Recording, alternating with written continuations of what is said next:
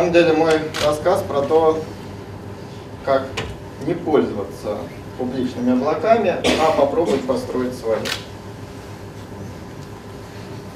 Смело. Коротко о нашей компании. Мы генерируем тепловую и электроэнергию в северо-западном регионе России. Наше присутствие распространяется Санкт-Петербург, область и все, что выше, Свердловодск, Мурманск и все наши районы вокруг этих городов. Работает у нас порядка 3,5 тысяч пользователей ПК, а так э, около 8 тысяч человек. Соответственно, ну, и, два наших основных акционера, это «Газпром» и «Финский Форта». Предпосылки. То есть в далеком 2000, наверное, восьмом-девятом году э, что нас вообще подтолкнуло что-то менять. Как и у многих, наверное, в те года была какая-то своя серверная, в которой были свои проблемы, которые все, наверное, еще помнят. Вот, и поэтому первая предпосылка, надо было переезжать из исторического центра города, это было неизбежно. В любом случае надо было что-то делать. Второе, в связи с этим хотелось сделать все надежно, бесперебойно, но при этом чтобы стоимость была умеренная, и если мы говорим, и тема моей презентации, про распределенный дата-центр, чтобы не было так, что мы построили один дата-центр, там куплено оборудование, оно работает, стоит второй дата-центр таким же оборудованием, либо поменьше, оно не работает. Соответственно, два раза покупать оборудование тоже не хотелось. Уже тогда мы понимали, что эта дорога, она не будет, не приведет э, к какому-то постоянству. И чем дальше, тем будет все больше и больше изменений идти ежедневно, там, еженедельно, ежемесячно. То есть никогда не будет какой-то вот сделали, настроили и забыли, все работает навсегда. Также хотелось добиться простоты эксплуатации. Вот. И то, что тоже нас подтолкнуло к тому, что мы можем построить это сами, это в связи с нашей спецификой деятельности у нас присутствуют собственные каналы связи между всеми нашими объектами, ну, как минимум филиалы Невский. Собственных я подразумеваю собственное автоволокно. Какие мы, в принципе, руководствовались? Первый принцип, который у нас зародился, что можно построить не один, который выдержит там удар атомной бомбы, хотя такое ли, наверное, можно, либо это будет очень дорого, а проще построить два территориально разнесенных, которые будут не в отдельно стоящих зданиях, они будут в каких-то помещениях э, уже существующих, не надо будет строить отдельные здания, Дальше мы руководствовались всегда подходом использовать современное сверхплотное оборудование, никогда, скажем, при любой возможности выключить старое оборудование, его выключали. Э, также задачей было, как я уже говорил, построить два дата-центра, которые работали вместе и делили нагрузку, а в случае, если один выходит, то работать перед, ну, то есть в пределе нагрузки. Соответственно, дальше мы всегда использовали достаточно монобрендовую инфраструктуру, то есть если это шкафы, кондиционеры и так далее, одна организация, если сервера, то другая. Дальше мы понимали, что строить помещение очень сильно и и не в прямой пропорциональности зависит стоимость обслуживания от размеров.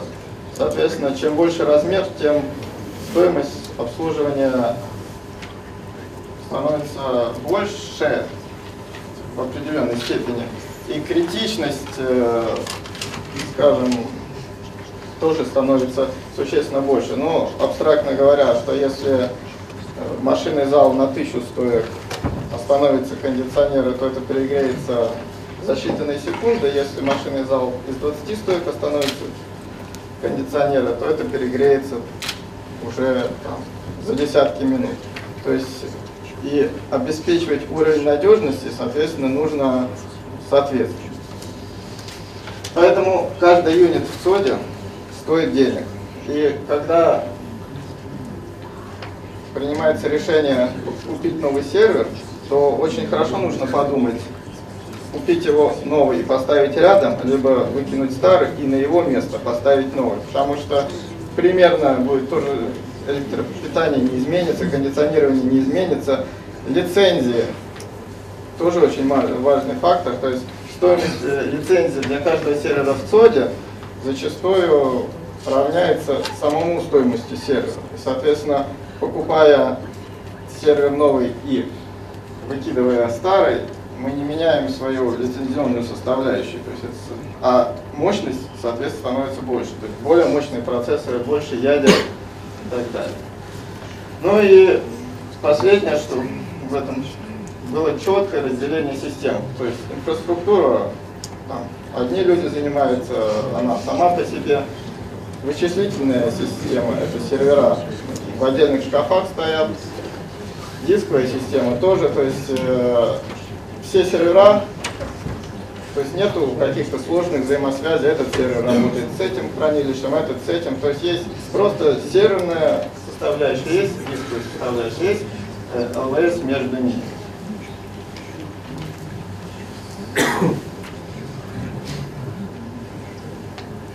Ну, это краткий обзор э, времени нашего развития. В 2008 году у нас была виртуализация серверов, и на тот момент практически за, наверное, месяц было виртуализировано 95 серверов, и к этому побудила просто физическая уже нехватка места в историческом в нашем центре, где все располагалось. В 2010 году у нас начался переезд, и переезд состоял из постройки первой площадки, куда переехала текущая, и после этого строилась вторая, и нагрузка распределилась. Уже тогда стало понятно, что для распределенного дата-центра, который работает как один, э, и на тот момент уже всем была известна серверная виртуализация, все ее понимали, многие использовали, но ее было недостаточно для этого, нужна была дисковая виртуализация. И дисковая виртуализация для того, чтобы два цода работали как один и могли балансировать нагрузку. И тогда мы внедряли, наверное, на тот момент единственное решение HP SVSP, которое позволяло виртуализировать диски, сделать их э, для всех серверов.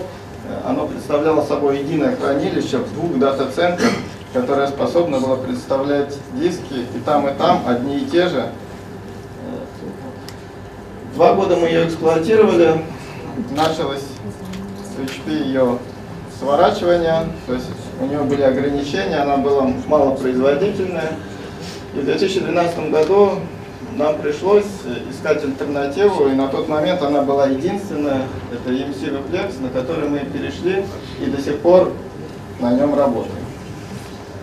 В 2015 году у нас началась виртуализация сети передачи данных. В 2016 году прошло очень существенное обновление парка железа, э, в котором то есть полгода мы пребывали в каждодневном изменении наших вычислительных мощностей, при этом это все было онлайн, все пользователи работали, никто этого не замечал. И на 2017 год у нас намечено и уже идет. Последнее, что можно виртуализировать в сотах, это ну, третий уровень сети, то есть вся маршрутизация, сетевые экраны, внешние, с внешним миром. Такой ход нашей времени. Необходимые условия. Для распределенного дата-центра нужна собственная оптика, ну, имеется в виду выделенная оптика. Э, по нашей практике 50 километров это ну, не максимальное расстояние, но наиболее комфортное расстояние, не больше 50 километров. У нас, э, так как каналы связи идут не напрямую между цодами, а через все наши объекты, поэтому у нас получалось до 70 километров в первых наших вариантах эксплуатации. После этого мы где-то оптимизировали и остановились на 50 километрах. Соответственно, она идет двумя географически разнесенными путями. Э, нужна виртуализация СХД, как я говорил, и полная виртуализация серверов, потому что физический сервер не умеет переезжать из кода в код. Если говорить про, ну, кратко про EMC Reflex, Enterprise решение, то есть главная ее достоинность, потому что виртуализатором дисков многие называют по-разному, когда один массив умеет за собой прятать другие. Данное здесь это не- недостаточный факт, а это то, что один и тот же лун может предоставляться на чтение запись в обоих цодах. А, Соответственно, он- оно зеркалирует данные, позволяет за него ставить достаточно дешевые массивы, вы- и на большую задач хватает э, начального уровня массива ну, ведущих производителей используем, конечно же, но практически весь парк дисковых массивов мы позволяем себе иметь начального уровня, потому что их производительности хватает. От них не нужны при наличии этого виртуализатора никаких enterprise функций. От них нужна просто сырая емкость. В одном соде ставится и в другом такая же железка.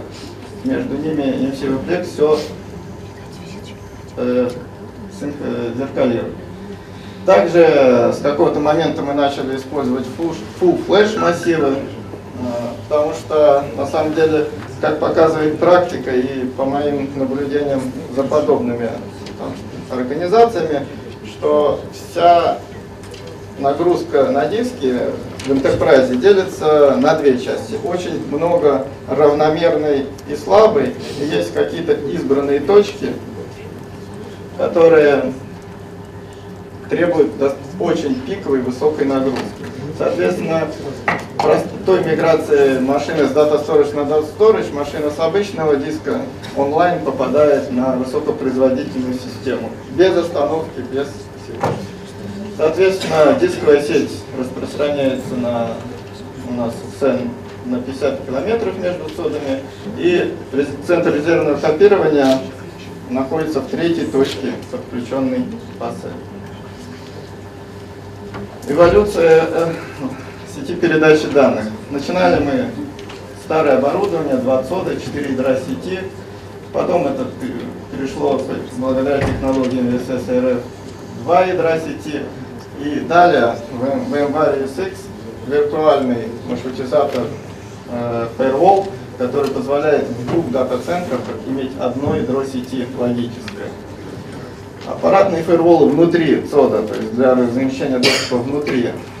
У нас были аппаратные, потом они не справились с нагрузкой, потом взял на, на эту фун- функцию на себя VMware NSX. Соответственно, третьего уровня все межсетевые экраны, маршрутизаторы, которые мы используем. Сеть тоже от гигабита, потом у нас было 10, сейчас 40 гигабит между серверами. Два цода, ну, выводы, э, на расстоянии пи- 50 километров это реально работает. Э, Машины сами э, мигрируют между цодами, как им удобно, то есть балансируется нагрузка. Задержки при этом и сети, и сцена не превышают 1 миллисекунды.